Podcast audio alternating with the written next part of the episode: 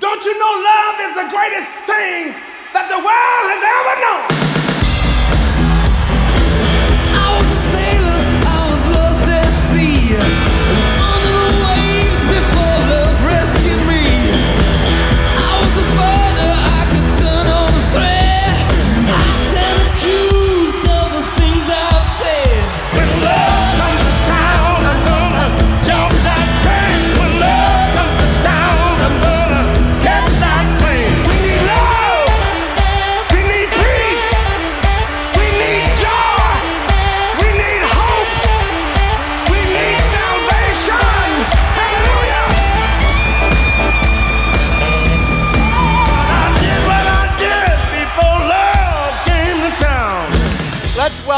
Our campuses to week four. Love comes to town. We're glad you guys are with us today.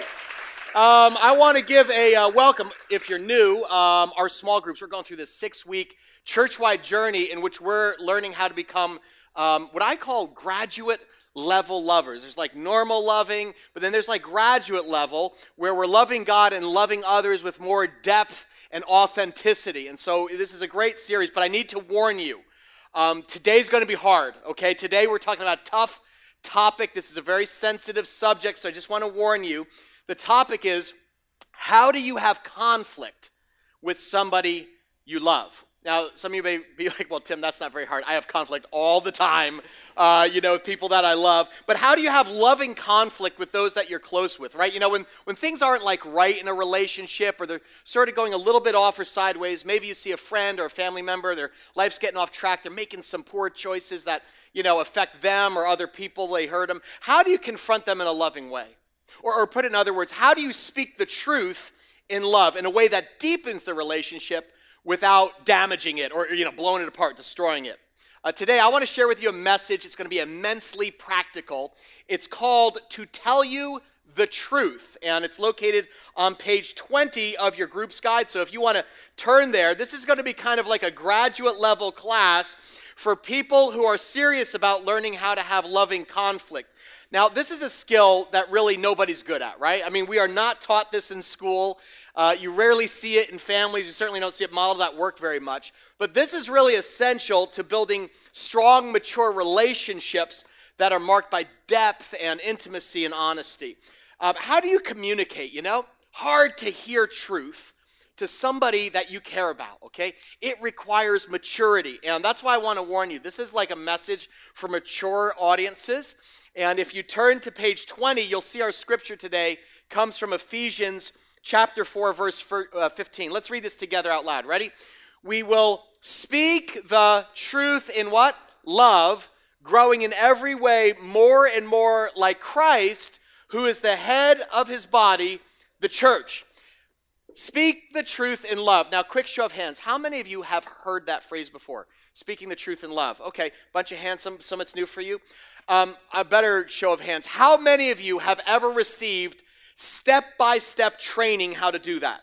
Like you hear that all the time. Like I'm going to speak the truth in love. Whammo! Well, that didn't feel loving, right? It's a lot more nuanced than you think. And that's because we are not Christ. We are followers of Christ. And sometimes I wish, you know, I had the mind of uh, Jesus like completely right. Jesus always knew the right thing to do. In any relationship or situation, if you study his life, you'll find that sometimes Jesus avoided conflict. Other times, Jesus resolved conflict. He spoke truth and it brought forgiveness and reconciliation. But other times, Jesus created conflict. In other words, he intentionally provoked it. And in your life, there are really all three of those responses will be appropriate at some point. Sometimes you need to avoid con- conflict, sometimes you need to resolve it, but sometimes, as a follower of Christ, you need to create conflict. Because if you truly love somebody, there's going to come this moment when you can't just tell them what they want to hear. You need to share what they need to hear. Eh, The problem with this is a lot of us misunderstand this. We think, well, we're, we're, we're Christians, and so we're supposed to be peacemakers, right? We got to keep the peace. And so a lot of people mistakenly think that means avoiding confrontation. They think keeping the peace means, oh, you know what? I'm going to hide my hurts. I'm going to kind of, you know, stuff down my feelings. I'm going to overlook, you know, an awkward situation. I'm going to look past the problems in my life and just pretend everything's okay. But the Bible actually says that suppressing the truth rather than speaking the truth in love causes trouble. The question is, how do you do this without blowing up a relationship? I mean, we all believe this, right? You know the phrase honesty is the best. It sounds good in theory, right? But there's a lot of times in life when you don't think that honesty is a good idea in practice. For instance, you might think, man, Tim, if I told my father the truth, he'd never speak to me again. If I told my husband how I really feel about our marriage, he would blow up. Uh, if I told, told my boyfriend the truth about something I see in his life, he would leave me, you know?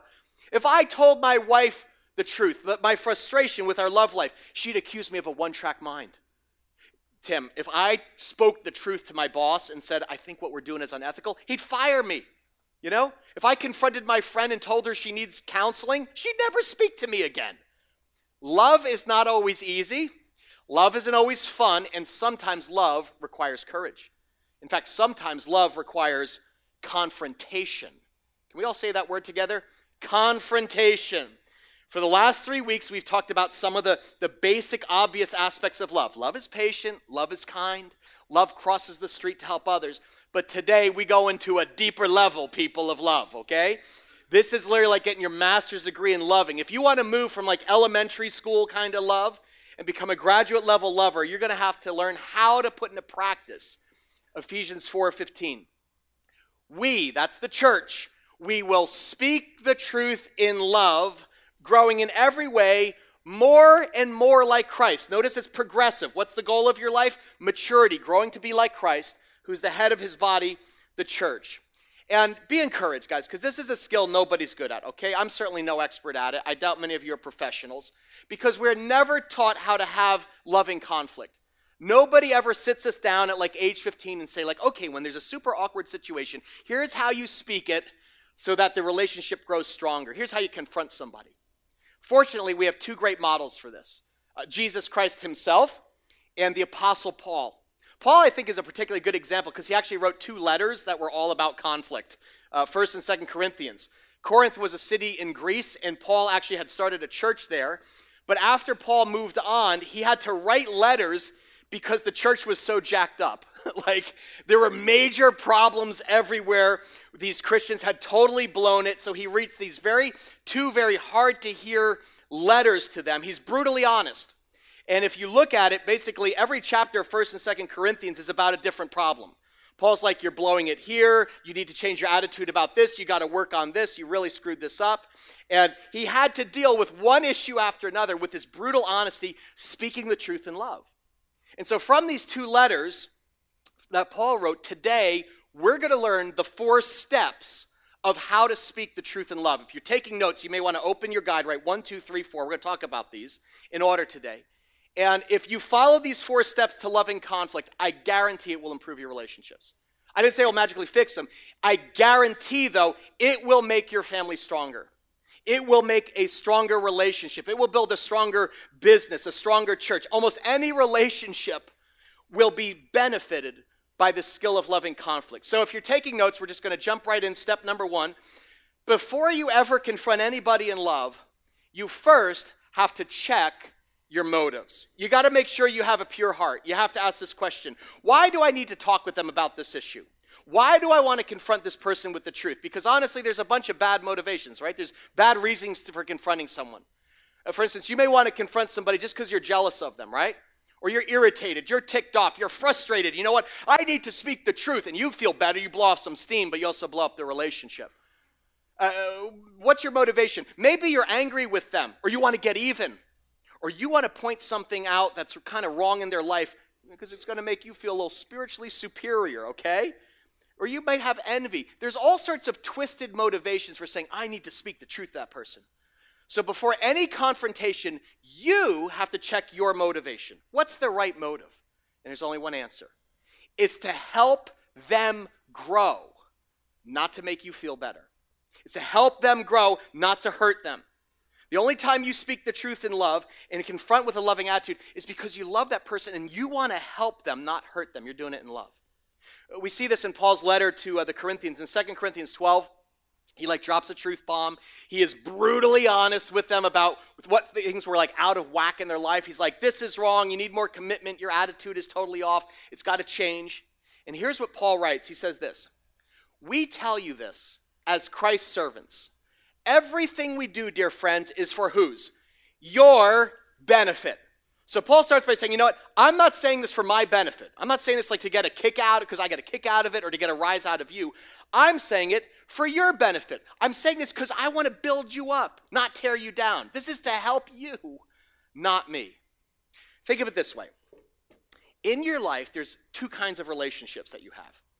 On this side, you have all of your shallow, superficial relationships, right? Like the majority of relationships people have, they're just kind of surfacey, right? That's what most people in the world have. Surface, shallow relationships. On the other side, you have those deeper, richer, meaningful, intimate relationships, the much shorter list, right? Where there's like soul to soul bonding and connection between people. Here's my question How do you get from shallow, superficial relationships to deep, strong, intimate ones? I mean, whether it's a friendship, a relationship, a business partnership, whatever, there's only one way. And that is to go through what Rick Warren calls the tunnel of truth. I want to give him credit for this content. He says, Picture a mountain, and on one side are the shallow, superficial relationships, and on the other are the deep, rich, authentic ones marked by transparency and love. But there's a mountain separating them, and the only way to get through the mountain is a tunnel, the tunnel of truth. This is actually a photo of Bluff Mountain Tunnel in Virginia. We photoshopped it to read Tunnel of Truth, okay? But uh, it's a famous tunnel. It was built in the 1930s by engineers because there's this giant mountain in Virginia, the Blue Ridge Mountains there. And the engineers were like, we can't go over it. We can't go around it. We can't tunnel underneath it. And so they blasted their way through it with dynamite and packed it with rock. But this is one of the most terrifying tunnels in America for you to drive through. Why? Because it's dark. Notice when you go in, you don't see what's inside and you don't know what's coming at you out of the other side. And that's a picture of the tunnel of truth. In the tunnel of truth, you deal with all the issues in the relationship that are scary and dark, and I don't really want to deal with this, you know? Uh, we can't talk about that. Let's just push that aside. Let's not talk about that. You know, that'll just make things all. We want shiny, happy people holding hands, right? I don't want to go in the tunnel, man. That's scary. That's dark. It's dangerous. I don't want to go through that. But watch. In the tunnel of truth, you have chaos. You don't know what's going to happen. You have conflict. There's collisions. You have confrontation, and it's a little bit scary. So when you have a shallow relationship and you say, you know what, we're going to take the relationship to a deeper level, and you go into that tunnel, it's going to scare you to death. That's why most people don't go in. It's dark, it's dank, it's dangerous. Sometimes it's painful. Sometimes it gets a little bit loud. Why? Because have you noticed? People get emotional about sensitive issues. and you ever have that conversation, in the middle of the conversation, you're like, you know what? Let's put it in reverse. Back out of the tunnel. Beep, beep, beep, right? A whole lot easier. Let's just stay on this side of the mountain and preserve the status quo. You know, don't rock the boat. Guys, that's why the majority of relationships stay on the surface. They are shallow friendships, they are superficial marriages. And over time, the love dies.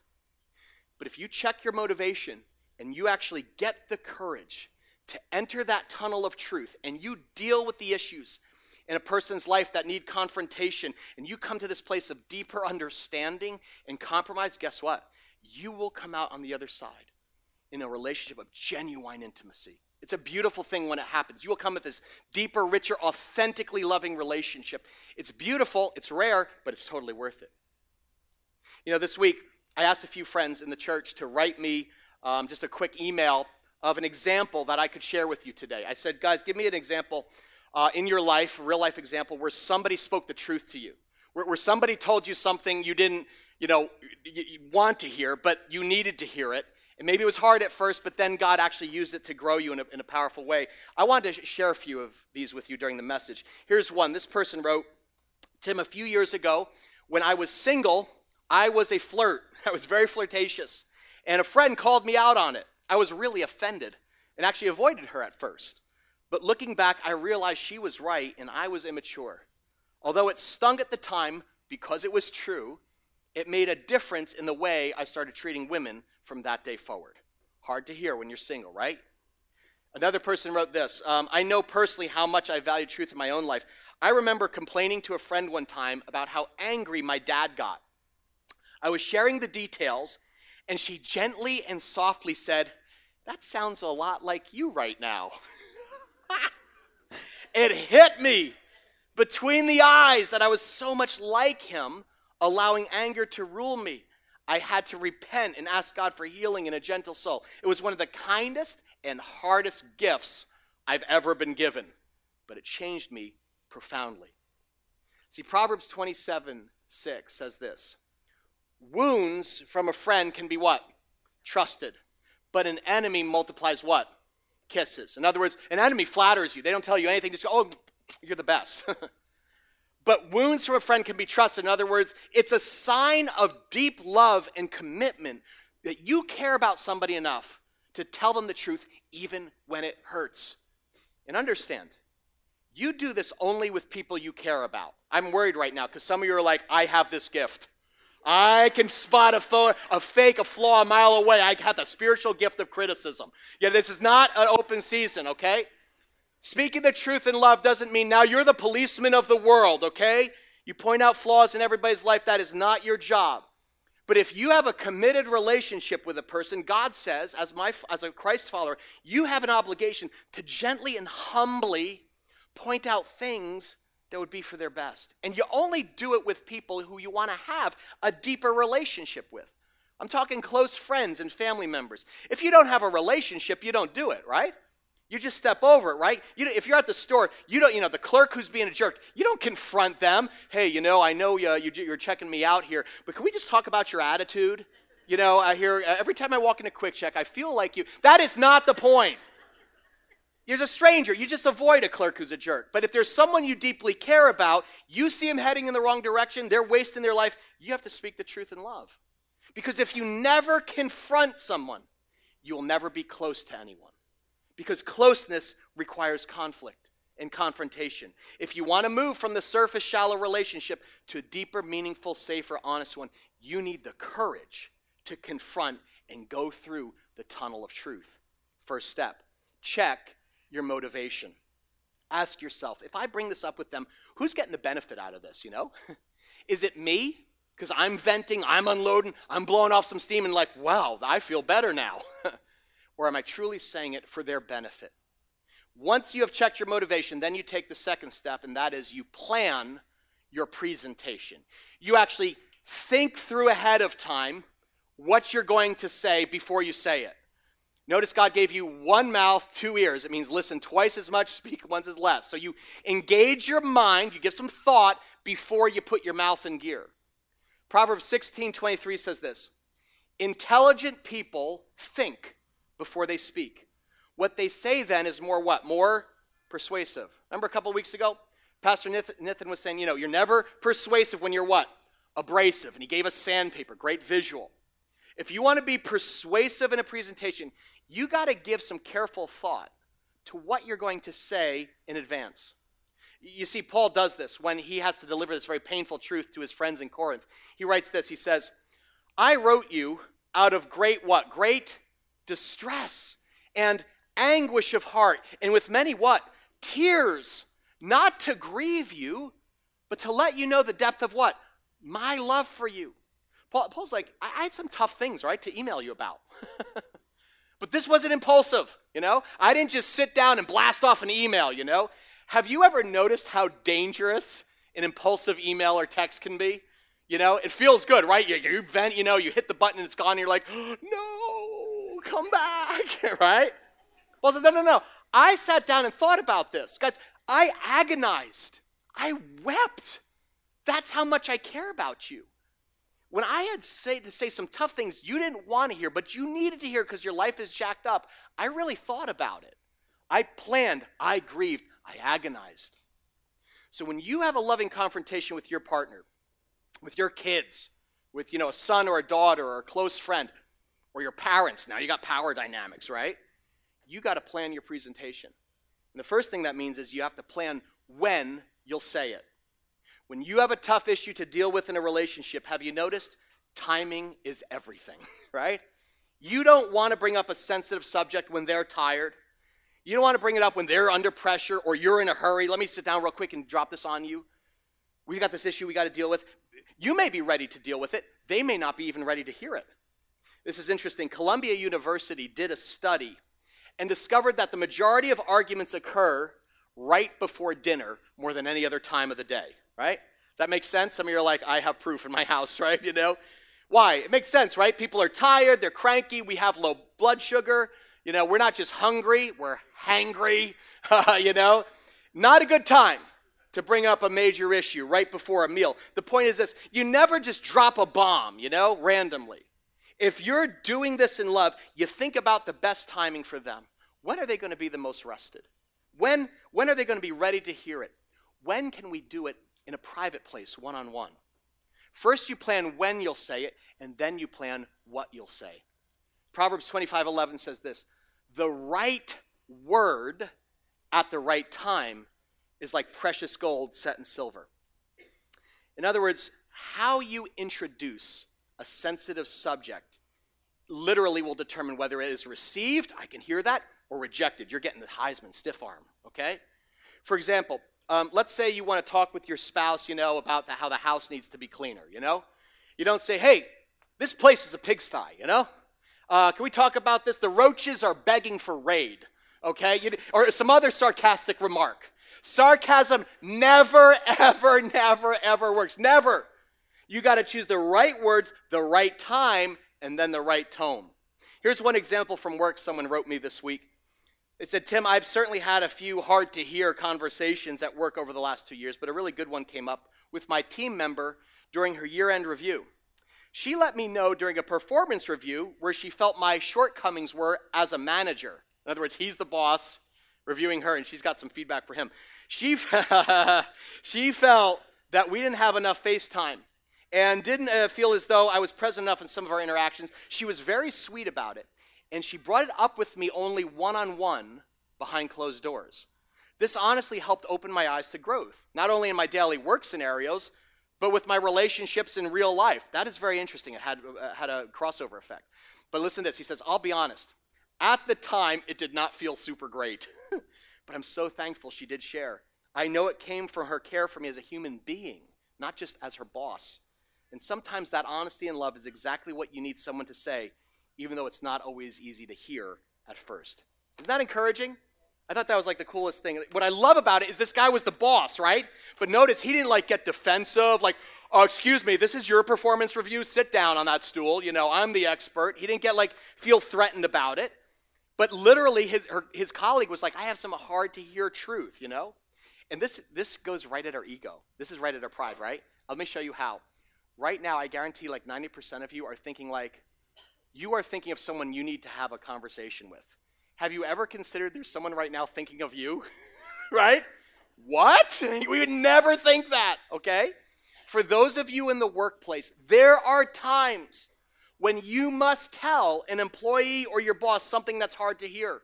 Maybe their performance isn't up to par, right? And you have to sit down you got to have this hard conversation with how to improve. Guys, that's what it means to follow Christ in the workplace. You got to speak the truth in love. It is not loving when you tell someone, dude, awesome job when they're, when they're falling apart, you know? That's love with deception. this is about telling the truth in love. You don't say it rudely. You don't say it arrogantly or out of frustration or annoyance. You know, I need to sit down with me. You know, you never use the truth as a club. You don't beat people up or over the head with it. You say it lovingly. You say it gently. You may even lower your voice when you talk about it. Here's something I've found very, very helpful. A lot of times when I know I'm going to share something that might be hard or, or, or, or, you know, just, just it might sting a little bit, a lot of times I'll offer a disclaimer. I'll say, like, hey, I just can I talk with you about this? I could be wrong, but I feel like whenever I see you, da da da da da. Or, hey, just disclaimer, I could be totally off base about this and not have all the facts, and I am certainly no expert on this. In fact, I've struggled with deadlines my whole life. But every time you tell me something's going to be in, it's always a week late. You begin by actually being humble yourself. You're not coming in as the expert, okay, God's gift here. I uh, want to drop a little truth on you. Uh, you're not the school teacher. You're not the authority. You're simply saying it in a humble way so that can be received in a humble way. There's a really helpful equation. I'd love you to write this in your notes. It goes like this Truth plus tact plus timing equals transformation. See, if you want a relationship change, if you want to transform something in your marriage, you want to change something about a, a friendship and take it deeper, it takes more than just truth. It takes more than just bald truth. You got to have tactfulness, the way that you say it. It's got to take timing, the right time to create the environment where the Holy Spirit then has freedom to transform somebody's life. And you got to do it in a gentle way that's for their benefit. Again, here's, a, here's another uh, story that came in this week. This one I love. This is a, a young married couple. Listen this. My sweet husband has brought many things to my attention that I'd rather not hear, but I know are true and things I need to change. Here's the big one, Tim. I'm constantly interrupting him. I grew up in a household where we talk over each other and need to interrupt in order to get a word in. well, his family is very different. And as a result, he sees interrupting as extremely rude, which it is. But the, this is great. The first few times I did it, especially in front of other people, listen to this. My husband would gently put his hand on my knee to signal to me and squeeze it to tell me he was still speaking. I thought he was just being affectionate and to go on. I love that. I didn't even know what it meant. Duh. so finally, when we got home and we're no longer in front of other people, he dropped the truth bomb in love and told me how it made him feel when, when I interrupted. He said it feels like what he has to say isn't important and I don't care about it. Tim, it felt like a knife to my heart. Me? Communicating that I don't care what he had to say? How could this be? I was devastated. My husband was gentle and kind, but he also said he understood my family background. He had witnessed it firsthand. not, as, not as justification for my actions, but to offer understanding. And knowing how I made him feel was very helpful in motivating me to want to change. So I committed to trying my best never to interrupt him again. Now, this behavior is so ingrained in me, and I'm flawed and selfish, I still interrupt on occasion. Though it seems like I'm making progress, it's slower than both of us would like. But now listen to this. However, I take comfort in knowing there's a flaw in me that we can talk about openly. And that each time I ask forgiveness, he offers it immediately, even when he's still angry about it. And this is the best line. She says, I have never had a relationship like this, where dropping truth bombs is actually done out of love for each other and not to tear each other down, but to help each other grow. Is that amazing? Can we thank that couple just for sharing that story? They're amazing. Uh, not a perfect marriage, right? None, nobody has one. But this husband, just think about that husband, right? He could have harbored the hurt, you know. He could have hid his feelings, oh, my big mouth wife, you know. But out of love for her, he took the risk to share his heart gently and humbly. Hey, I know you're not trying to be rude. You're not trying to like, you know, be disrespectful. You're not trying to make me feel like you don't care. But it feels like, man, you just run over me. And together they took their hand and took Jesus' hand and they drove through the tunnel of truth together. And guess what? Their marriage is what? Richer. It's stronger. It's more honest. It's more open. It's more safe. See, Paul writes to the Corinthians, he says, I'm writing these things not to shame you, but to warn you as my beloved children. It's out of love. Do you hear the compassion in Paul's voice? You hear it? I mean, every time he writes, I'm agonizing, I'm in tears. He's saying, I know what I'm about to say is probably going to upset you, but I'm not trying to shame you. I'm not trying to make you feel bad about yourself. I'm saying this because I genuinely care about this relationship. It's so important that I'm going to take the risk to speak the truth in love. So, first you check your motivation, then you plan your presentation. And the third thing you do then is give them affirmation. See, because the truth often does sting, you got to couch it in positive terms. You got to begin and end with affirmation. What are the positives? Okay, in the middle of it is like a truth sandwich. Think of it that way, all right? Proverbs 12 says a word of encouragement does, does wonders. When you're sharing something hard to hear with somebody, you've got to affirm three things. What are you affirming? Well, the first thing you affirm is that you deeply love and care for them. I want to, I just I want to share something that's very hard, but I'm telling you this because I love you. I care too much about this not to say anything. You want to affirm that you have prayed for them. Hey, I've just been praying for you and I want to help you. You affirm that you're trying to help them. And then third, you need to affirm that you believe they can change that God can help them change. And you believe this relationship can be better. You want to, you say, I, I don't like conflict. This is hard for me, but I want to be closer. And so I'm willing to have this confrontation. You affirm these things. You begin and end on a positive note, just like Paul did. I wish I had time to take you through 1st and 2nd Corinthians. In both letters, he begins with affirmation and he ends with it. In 1 Corinthians 1, in fact, Paul begins his letter with these words. He says, Oh, I always thank God for you in other words, hey, just to start the topic, I just want to let you know, man, I'm always talking about you to God. I am like so thankful for you. I have such gratitude for your friendship. I love you with all my heart. I talk about you to God all the time, extremely positive. I always thank God for you. Then there's extremely hard truth for about 12 chapters. And he ends the letter, My love to all of you in Christ Jesus, right? Think of it this way it's a truth sandwich, right? There's a positive affirmation, hard truth, hard truth, hard truth, baloney. My love to all of you, positive affirmation. He begins and ends on a positive note. You know, Proverbs 28 says, In the end, people appreciate frankness more than what? Flattery. Now, if you're writing down verses, the key words here are in the end, okay? People appreciate, nobody appreciates this up front, okay?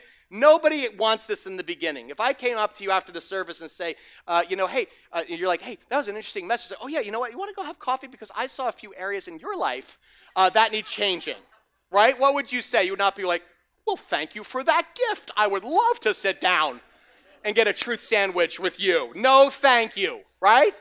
You'd be like, who the heck do you think you are, right? Yo, you're God's gift. You know everything. You'd be resentful, right? You'd be defensive. You, you might wince because sometimes when you speak the truth, at first it hurts. See, sometimes a surgeon actually has to cut the patient. He causes the body more pain in order to heal it. You know, the Bible says the truth will set you free. I think, of course, that's true. I would just add something to it. The truth will set you free, but first, it makes you miserable. but it's a gift. It is a gift that can change someone's life. And it's a skill you have to practice to learn. We can't just talk about this, so I'm going to challenge you in a minute. My wife Colleen and I, we first started our marriage, we were terrible at this, right? I mean, we just used blunt force trauma. We're like, we're going to have an open, honest relationship. You know what I don't like about you? right? You know? You know, honey, that was a good meal, but you could fix some things. Like, how's that going to go, right? But then we started to give each other affirmation. And over the years, we've gotten so much better at speaking and receiving the truth from each other. But it's taken years of practice. It has taken apologies. It has taken awkward misunderstandings. But you can get better at this, guys. See, if you are committed, you're like, you know what? I'm taking the superficial, a little bit deep here. I want to be a master's level lover. You got to take these three steps and then the scariest one, the fourth and final step. This is the hardest of all. You have to be willing to risk their rejection. That they may not receive it, they may not hear it, but you're going to say it anyway. Man, this is the tough one, okay? But it is critical to speak the truth in love. You have to have the courage to risk their rejection, their stiff arm. Paul does this in 2 Corinthians 7. Look what he writes. I love this. It's so heartfelt. He says, I know I distressed you greatly with my letter. I know this upset you. Although I felt awful at the time, I don't feel bad now that I see how it turned out.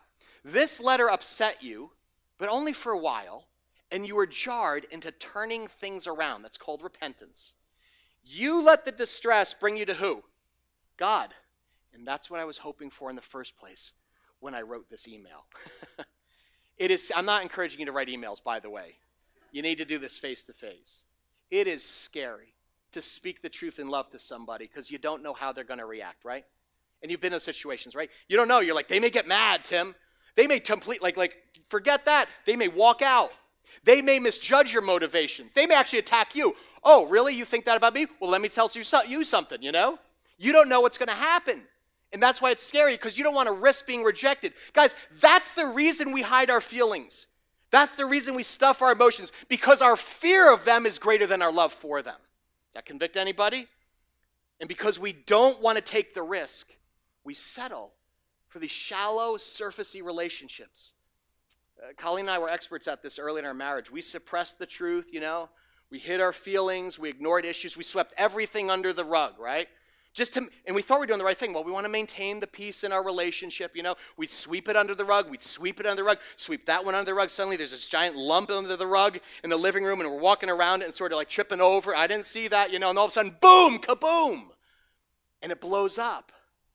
Some of us have elephant-sized lumps in the living room of our relationships. See, you have to be willing to risk rejection because you love that person too much and you want that deeper, richer, honest intimacy, and you're even willing to absorb some of that initial anger or upset because you love them and you're committed to them for life, for the growth. See, guys, loving conflict takes extraordinary courage. That's why I said this message is for mature audiences only.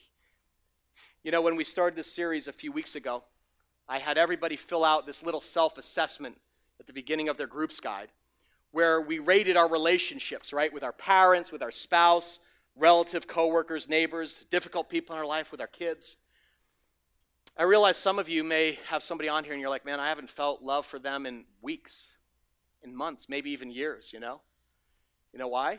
It's because you're hiding your feelings, you're suppressing the truth instead of speaking the truth in love. You're actually pushing it down. And here's the impact you're killing the relationship. I'm not saying they're innocent, there's plenty of things that, that need to be addressed there. But if you remain silent, I'm not going to say anything, they can just, you're killing the relationship. And unless you do something, unless you say something, it is probably going to atrophy and die. The truth is, it has almost zero chance of improvement unless you ask Christ for the courage to speak the honest truth in authentic love. So I want to close today by asking you a very frank question, okay? And I just want to warn you, it's going to make you mad, okay? it's going to create conflict in you, and you're, you're going to be like, now I'm angry at you, Lucas. All right, you ready? Okay? This is my make you mad question.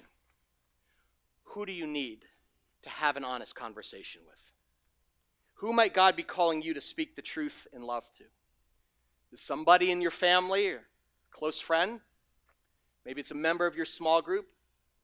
My sense is that as I've been speaking, the Holy Spirit has probably surfaced a name and a face in your mind this morning. And when you look at this list, can you think of somebody in your family who's, you know, overbearing and controlling and nobody's ever loved them enough to tell them the truth about it? Do you have someone in your life who you know they're wasting their life, they're making disastrous choices, and nobody's confronting them? Is there someone who you care about who is flirting with temptation? And you're like, well, man, I, who am I to judge? I'm not my brother's keeper. Totally not application of that verse. Speak the truth in love. Do you see a teenager headed down the wrong direction?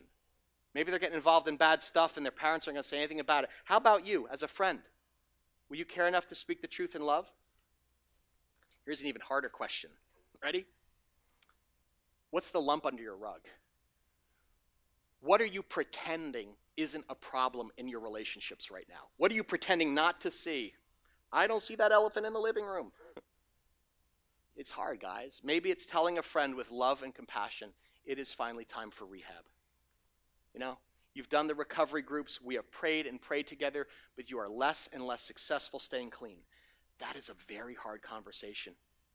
When you have to tell a loved one that they have a problem, need to seek professional treatment, it requires tremendous courage, compassion, and I would say supernatural discernment. But maybe it's time. Maybe there's somebody in your life and their behavior constantly disappoints you. It could be a parent, but you've just never given them a chance. You know, I know a grown woman who was constantly complaining that her mother never called her or checked in on her. And she's like, she doesn't even just check in. And then when she finally did talk with her, her mother would just talk about trivial stuff, you know? Weather and, and sports and stuff. And um, you have to ask, like, hey, did you ever tell your mom about this? Did you ever tell your mom you'd like to have a deeper substantive relationship than just on the surface? And she's like, no. Why not? She'll never change. Is that loving? How sad is that? Not very loving. Love always gives others a chance to change, to love deeper. So often we expect people to be mind readers, but not everybody is. See, guys, this is master's level loving. You care enough to have conflict. You care enough to speak the truth in love. And it is totally counterculture. This is how the church is different. This is a difference of what it means to follow Christ. You know what the culture tells you? You know what? Let everybody do what they want to do and don't judge. Don't worry about it. It's no skin off my nose. You know, if they want to go mess up their life, you know, or destroy their relationship, that's fine. What if God wants to use you to change a life with his truth? I mean, imagine what would happen what would happen if all those underground subterranean tensions were brought to the surface and dissipated in our church, in our small groups, in our homes, in our families, because we cared enough to speak the truth in love. Can you imagine the impact? I'll close with this story. A man who wrote, I struggled with pornography for 30 years, But a year and a half ago, my fiance confronted me with my sin. She had no evidence, but she just suspected it from my behavior, and she took a big risk, I'll say. I came clean with her. And now, for the first time in my life, I'm finally getting help through recovery. I am so glad she loved me enough to bring up the issue. Listen to those words. I am so glad that she loved me enough to bring up the issue. I'll ask again who do you need to have an honest conversation with? Whoever it is, don't delay. Don't wait. Don't put it off. Don't wait till next year. Do it now. Do it this week. Spend some time with Jesus Christ. Ask for his mind, ask for the Holy Spirit to give you the courage to take Christ's hand and walk through the tunnel of truth together. Amen? If you need that courage, we're here to pray for you today. We're going to offer prayer for people. If you've got a relationship, a mind, a name, a face, and you need help, come on up after the service. We're going to pray for you. Also, in your small groups this week, I'm going to encourage you to pray for each other when you meet. We want to help you get through this tunnel and become a master's level lover. Over time, I pray you will, and I want to pray for you right now. Would you bow your heads with me, all our campuses? Just take a moment of prayer. We're going to invite the Holy Spirit to apply God's truth to our heart. If you're here this morning at any campus and you're like, the Spirit is talking to me, I got a relationship that I'm scared about. I'm scared to tell the truth. But I know God wants more. Would you just raise your hand where, you're sitting? Just raise your hand so I can see it. Ton of hands. I want to pray for you. Just raise your hand. Okay, lots of people. Okay, no surprise there. If that's you, if you're like, I want to go to a deeper level of loving, I want to invite you to pray this prayer with me. You don't have to say it out loud, just pray this from your heart. Dear God, this is scary stuff. You know how much I hate conflict. I don't like rocking the boat. But I see what's going on, and I know it's not right. So, Father, give me the courage I need to talk to this person I love. Help me to check my motives first. Purify my heart, Lord. Help me to find the right words and the right time to say it. Help me be positive and, and sandwich the truth in love and affirmation. But Jesus, I am willing to risk rejection in an attempt to save this relationship, just like you did with me. I'm willing to face the pain or anger because I love this person. I really want what's best for them. So, Father, I ask you to use me in this most difficult expression of genuine love.